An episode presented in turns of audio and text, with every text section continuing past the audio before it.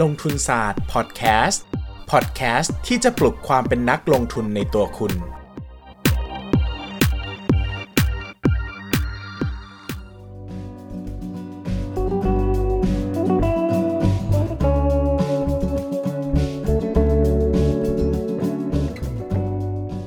วัสดีครับ กลับมาพบกันอีกครั้งนะครับ กับรายการลงทุนศาสตร์พอดแคสต์รายการที่จะชวนทุกคนมาพัฒนาความรู้ด้านการเงินและการลงทุนไปด้วยกันนะครับแหมเข้าสู่ปีใหม่แล้วแบบนี้นะครับ หลายคนก็อาจจะวางแผนนะครับในการทำอะไรใหม่ ๆ นะครับ รวมไปถึงลงทุนนะครับในหุ้นกลุ่มใหม่ ๆ ก็ได้นะครับหรือในประเทศใหม่ๆนะหลายคนจะไปต่างประเทศนะครับ แต่ช่วงปีใหม่นะครับเกิดเหตุการณ์สำคัญหนึ่งเกิดขึ้นที่เรียกได้ว่า ช็อกวงการการเงินอยู่พอสมควรนะครับเราก็ไม่คิดว่ามันจะมาถึงจุดนี้นะครับ นั่นก็คือค่าเงินบาทของไทยนะครับ ถ้าเทียบกับดอลลาร์สหรัฐแข็งตัวนะครับ หลุด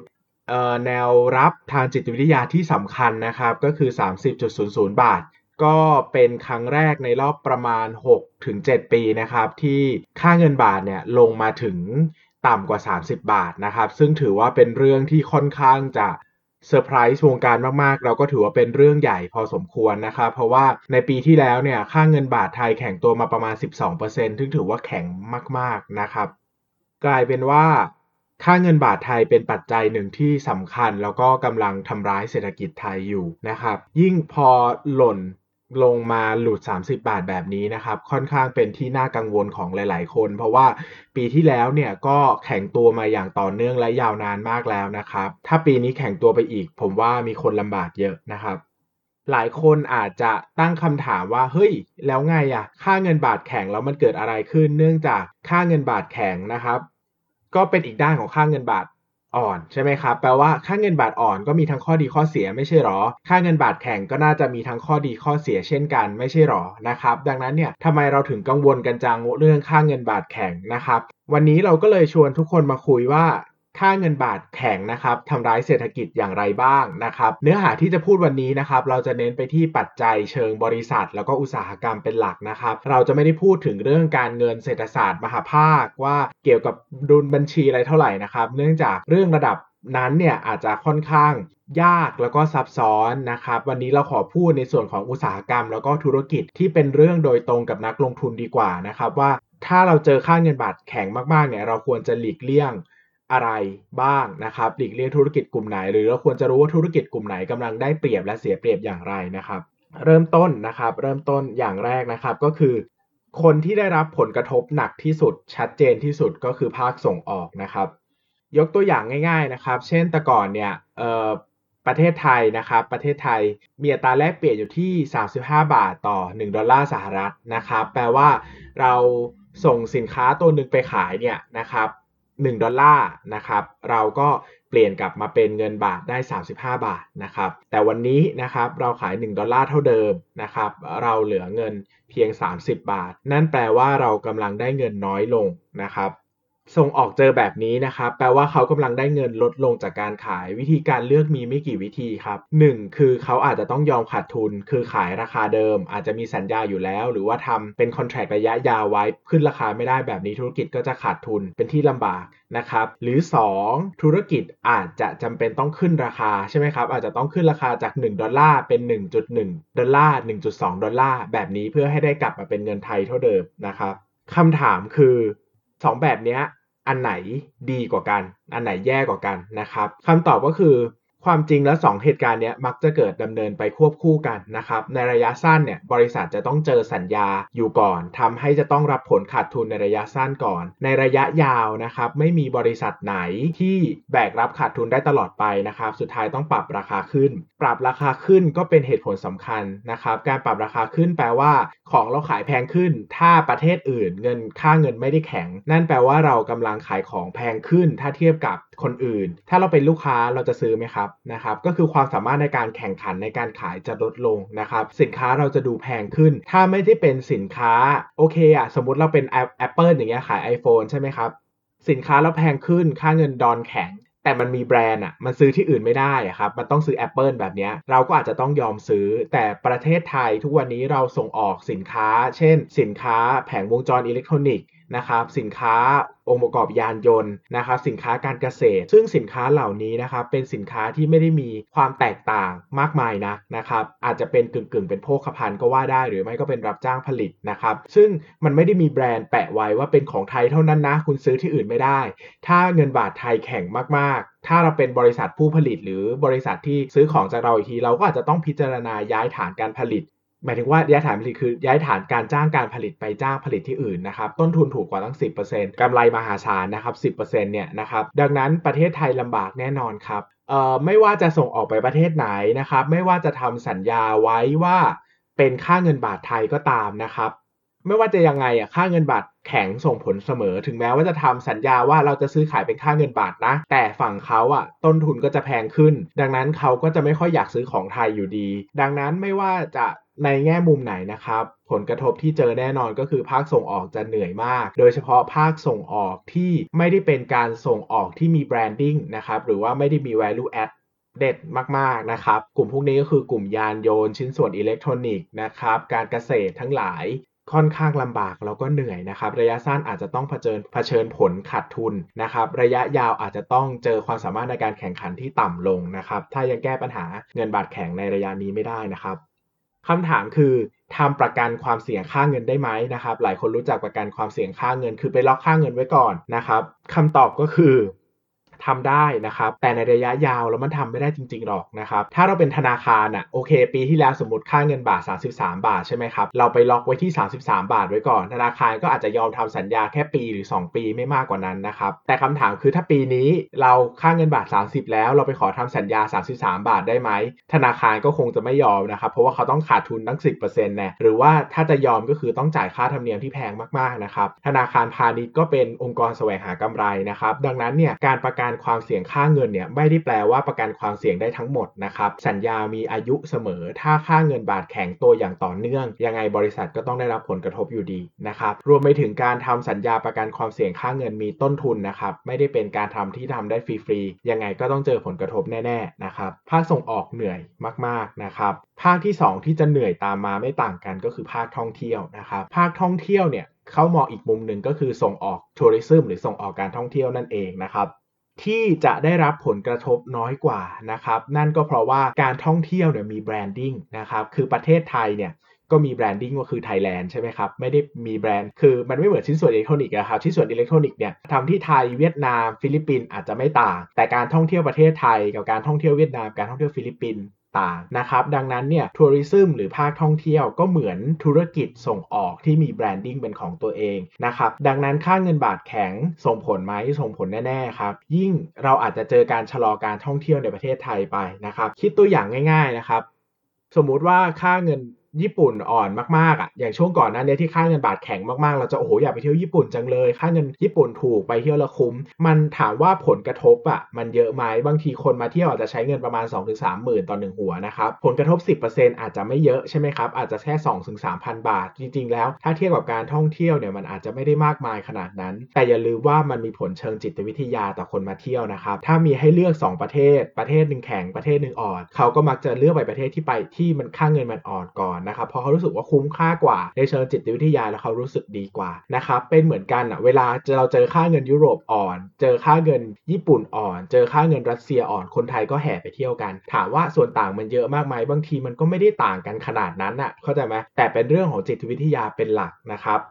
ดังนั้นเรื่องนี้เราเจออยู่และเจอแน่ด้วยนะครับ ดังนั้นค่าเงินบาทแข็งไม่ใช่เรื่องที่ดีเลยนะครับสำหรับภาคการท่องเที่ยวเราเหนื่อยมากนะครับ เพราะว่าประเทศ ประเทศไทยไม่ใช่แค่ประเทศเดียวในโลกที่มีการท่องเที่ยวนะครับ เรายังต้องแข่งกับประเทศอื่นๆนะครับ ซึ่งค่าเงินเขาไม่ได้แข็งขนาดนี้นะครับ อย่างเวียดนามอย่างไรเงี้ยนะครับ ซึ่งถามว่าภาคท่องเที่ยวน่ากลัวไหมนะครับ ก็ในระยะสั้นผมว่าได้รับผลกระทบ เพราะว่าคนอาจจะชะลอการท่องเที่ยวไปก่อน แต่ถ้าในระยะยาวค่าเงินเรามีเสถียรภาพมากขึ้นเรื่อยๆนะครับ ก็อาจจะได้รับผลกระทบน้อยลง เพราะคนอาจจะทำใจได้แล้วนะครับ เพราะว่าเอาง่ายๆว่าถ้าคนจะมาเที่ยวไทยอะวันหนึ่งก็คงจะมาเที่ยวอยู่ดีแหละนั่นแหละแต่จะมาเที่ยวเมื่อไหร่แล้วมาเที่ยวกี่ครั้ง นั่นคือประเด็นที่ได้รับผลกระทบทางจิตวิทยานะครับถ้าเงินบาทไม่ได้อ่อนลง การกลับมาเที่ยวซ้ำก็อาจจะไม่มีจุดกระตุ้นมากนะครับ ดังนั้นในระยะยาวถามว่าน่าเป็นห่วงไหมก็มีความน่าเป็นห่วง แต่ผมว่าน่าเป็นห่วงน้อยกว่าส่งออก เพราะท่องเที่ยวถือว่ามีแบรนดิ้งเป็นของตัวเองนะครับ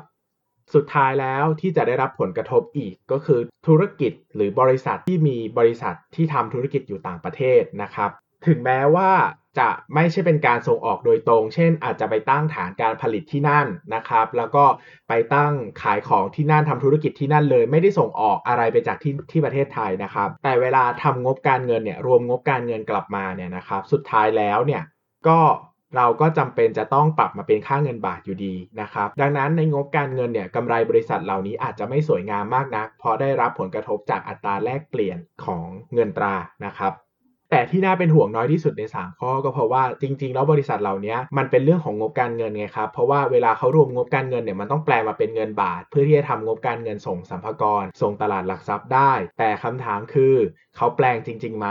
บางประเทศนะครับเขาก็ทำธุรกิจอยู่ในประเทศนั้นอะคือเขาก็ไม่ได้เปลี่ยนค่าเงิน เขาจะเปลี่ยนมากลับถือค่าเงินบาททำไมใช่ไหมครับเพราะว่าเขาต้องทำธุรกิจประเทศนั้นเป็นหลักส่วนใหญ่ก็จะถือในประเทศนั้นไปเรื่อยๆนะครับดังนั้นเนี่ยในระยะยาวเนี่ย ปีนี้แข็งมาก ถ้าปีต่อไปอ่อนขึ้นมาเขาก็จะได้ประโยชน์จากการกลับค่าเงินอีกนะครับ ดังนั้นเนี่ยถือว่าลำบากไหมก็ไม่ได้ไม่ได้น่ากังวลเท่า 2 ข้อแรกนะครับ เพราะว่าความสามารถในการแข่งขันไม่ได้ต่างมากนะ ถ้าเขาไปทำธุรกิจอยู่ที่นู่น คือลงทุนทุกอย่างที่นู่นเลยนะครับ ไม่ต้องส่งออกไปจากไทยนะครับนั่นก็เป็น 3 กลุ่มหลักๆ ที่เราจะต้องกังวลนะครับ ก็กลุ่มส่งออก กลุ่มท่องเที่ยว แล้วกลุ่มธุรกิจที่มีฐานการทำธุรกิจอยู่ในต่างประเทศนะครับ พูดถึงข้อเสียไปแล้วขอพูดถึงข้อดีบ้างนะครับหลายคนบอกเอ้ย ส่งออกแย่ ดังนั้นแปลว่านำเข้าเราต้องดีสิใช่ไหมนะครับคำตอบก็คือ ภาคนำเข้าของเราเนี่ยส่วนใหญ่ก็คือการนำเข้าเพื่อมาใช้เป็นสินค้าทุนในการผลิตเพื่อส่งออกต่อ เช่น สมมติเราจะผลิตชิ้นส่วนยานยนต์เราก็ต้องนำเข้าไอชิ้นส่วนก่อนหน้ามาประกอบในประเทศไทยใช่ไหมครับ ดังนั้นเนี่ยภาค นำเข้าของเราเนี่ยก็จะอิงกับภาคส่งออกด้วยนะครับก็คือส่วนใหญ่เรานำเข้าเพื่อจะส่งออกต่อนั่นเองก็คือนำเข้ามาผลิตแล้วก็ส่งออก ดังนั้นเนี่ยถ้าภาค ส่งออกมันไม่ดีนะครับภาคนำเข้ามันก็ได้รับผลกระทบมาด้วย คือมันก็ต้องนำเข้าเข้ามาเพื่อส่งออกต่อใช่ไหมครับมันคงไม่มีใครนำเข้าเข้ามา แล้วก็ผลิตทิ้งไว้รอค่าเงินบาทอ่อนค่อยส่งออกใช่ไหมครับดังนั้นเนี่ยมันก็เป็นผลกระทบที่สืบเนื่องกัน ดังนั้นเราสังเกตได้เลยว่าถ้าภาคส่งออกแย่เนี่ยภาคนำเข้าส่วนหนึ่งก็จะแย่ตามไปด้วย เพราะว่ามันเป็นการนำเข้าสินค้าทุนเพื่อนำมาใช้ในการผลิตและส่งออกต่อไปนะครับส่วนการนำเข้าสินค้าเพื่อมาขายในประเทศล่ะ ดีไหมนะครับ เช่นหลายคนบอกว่าโหบางบริษัทต้องนำเข้าสินค้าที่เป็นเครื่องจักรมาขายให้กับโรงงานอุตสาหกรรมนำเข้าโทรศัพท์มือถือนำเข้าอุปกรณ์ไอทีมาขายคนในประเทศนะครับคำตอบก็คือ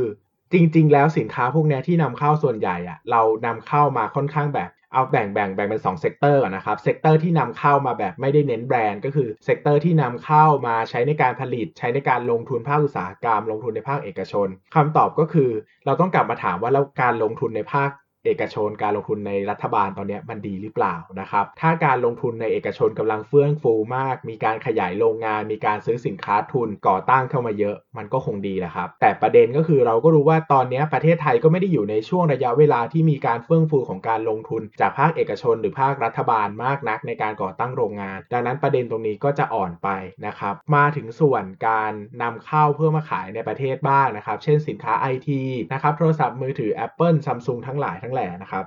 คำตอบก็คือผลกระทบมันก็ไม่ได้มากขนาดนั้น เพราะว่าสินค้าเหล่านี้เป็นสินค้าที่มีแบรนด์ ดังนั้นมันสามารถตั้งราคาได้ เราลองคิดนะครับ ในประเทศไทยมีคนนำเข้าสินค้า Apple ทั้งหมด 3 คนหลักๆ ก็คือ Com7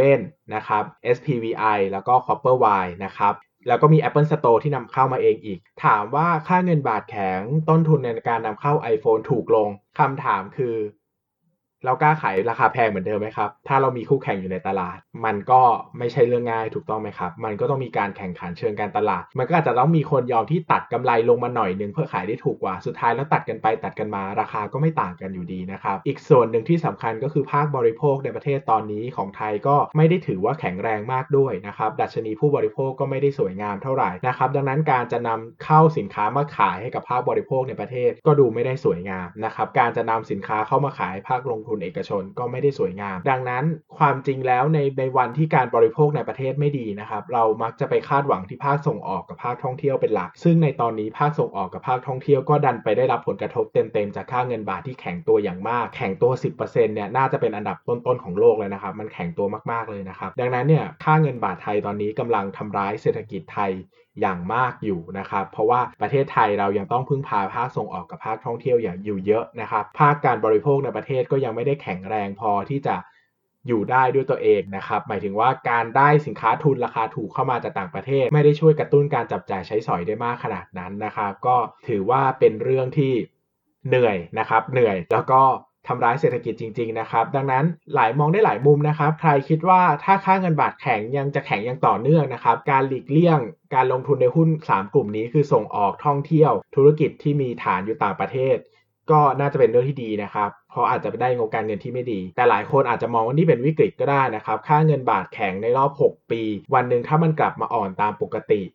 เราก็อาจจะได้กำไรมากมายมหาศาลจากช่วงเวลาวิกฤตนี้ก็ได้ ดังนั้นนี่คือสิ่งที่นักลงทุนจะต้องกลับไปตัดสินใจด้วยตนเองนะครับ ไม่มีใครทำนายเรื่องปัจจัยมหาภาพแบบนี้ถูกต้องร้อยเปอร์เซ็นต์หรอกครับ หลายคนถามว่าพี่ค่าเงินบาทแข็งอย่างนี้ซื้อเก่งกำไรไว้ดีไหม ผมก็จะบอกว่า เฮ้ย มันไม่ได้ง่ายขนาดนั้นหรอก เพราะว่าตอน 33 บาท 31 บาท 32 บาท ก็มีคนคิดอย่างนี้มาตลอดทางนะครับ คนรู้จักของผมจำนวนมากซื้อ เงินดอนเก่งกำไรไว้ตอน 31 นะครับ แล้วก็ลงมาถึง 30 บาทได้นะครับ 31 ไป 30 เนี่ยก็3-4%นะครับ ถ้าซื้อเยอะๆ ก็มหาศาลเหมือนกันนะครับ ดังนั้นเนี่ยมันไม่มีใครทำนายได้แม่นยำขนาดนั้นนะครับ ดังนั้นการเก่งกำไรจากค่าเงินหรือธุรกิจที่เกี่ยวข้องกับค่าเงินไม่ใช่เรื่องง่ายนะครับ ดูที่ตัวพื้นฐานธุรกิจเยอะๆ ถึงแม้ว่าสมมติเราตัดสินใจจะซื้อช่วงวิกฤตตอนนี้นะครับ ถ้ามันดันมีวิกฤตมากกว่า เราก็ยังทำใจได้ว่าอย่างน้อยธุรกิจพื้นฐานของมันก็ยังดีนะครับ ตอนนี้ได้รับผลกระทบจากค่าเงินเฉยๆ แต่ถ้าไปซื้อธุรกิจที่ไม่ได้ดีเดย์อะไรที่จะถือระยะยาว เพราะว่าหวังผลจากค่าเงิน แล้วค่าเงินนั้นไม่เป็นไปอย่างที่คาด เราจะซวยซ้ำซ้อนนะครับ คือซวยจากค่าเงินด้วย แล้วก็ซวยจากธุรกิจของมันเองด้วยนะครับ ดังนั้นใครจะเก็งกำไรตรงนี้นะครับ ก็คิดให้ดีนะครับ ส่วนใครอยากฟังเป็นความรู้นะครับ ก็สามารถไปต่อยอดได้ ผมพยายามจะเล่าให้ง่าย แล้วก็ไม่ใช้ศัพท์ เยอะแยะอะไรนะครับ และอาจจะไม่ได้มีตัวเลขมาเล่าเยอะด้วยเพราะว่าผมรู้ว่าบางทีเล่าละเอียดไปก็จะไม่ get idea ผมจะพยายามจะเล่าให้ง่าย แล้วก็ simple ที่สุดตาม concept ที่ลงทุนศาสตร์พอดแคสต์พยายามจะทำมาตลอดนะครับ ก็เล่าให้ง่ายที่สุดละกันนะครับ วันนี้เวลาค่อนข้างยาวแล้วดังนั้นเราจะยกเรื่องการตอบคำถามไปไว้ EP หน้าละกันนะครับ เพราะว่าเดี๋ยวจะยาวเกินไปนะครับ ก็ขอบคุณสำหรับ ทุกคนนะครับที่ยังติดตามก็อย่าลืมกดไลค์กดแชร์นะครับแล้วก็กด Subscribe ในช่อง Podcast Player ที่คุณใช้แล้วก็ YouTube นะครับครั้งหน้าจะเป็นเรื่องไหนก็อย่าลืมมาติดตามกันแอบบอก episode หน้ามีประโยชน์มาก ๆสำหรับนักลงทุนนะครับ วันนี้ขอบคุณมากครับ สวัสดีครับ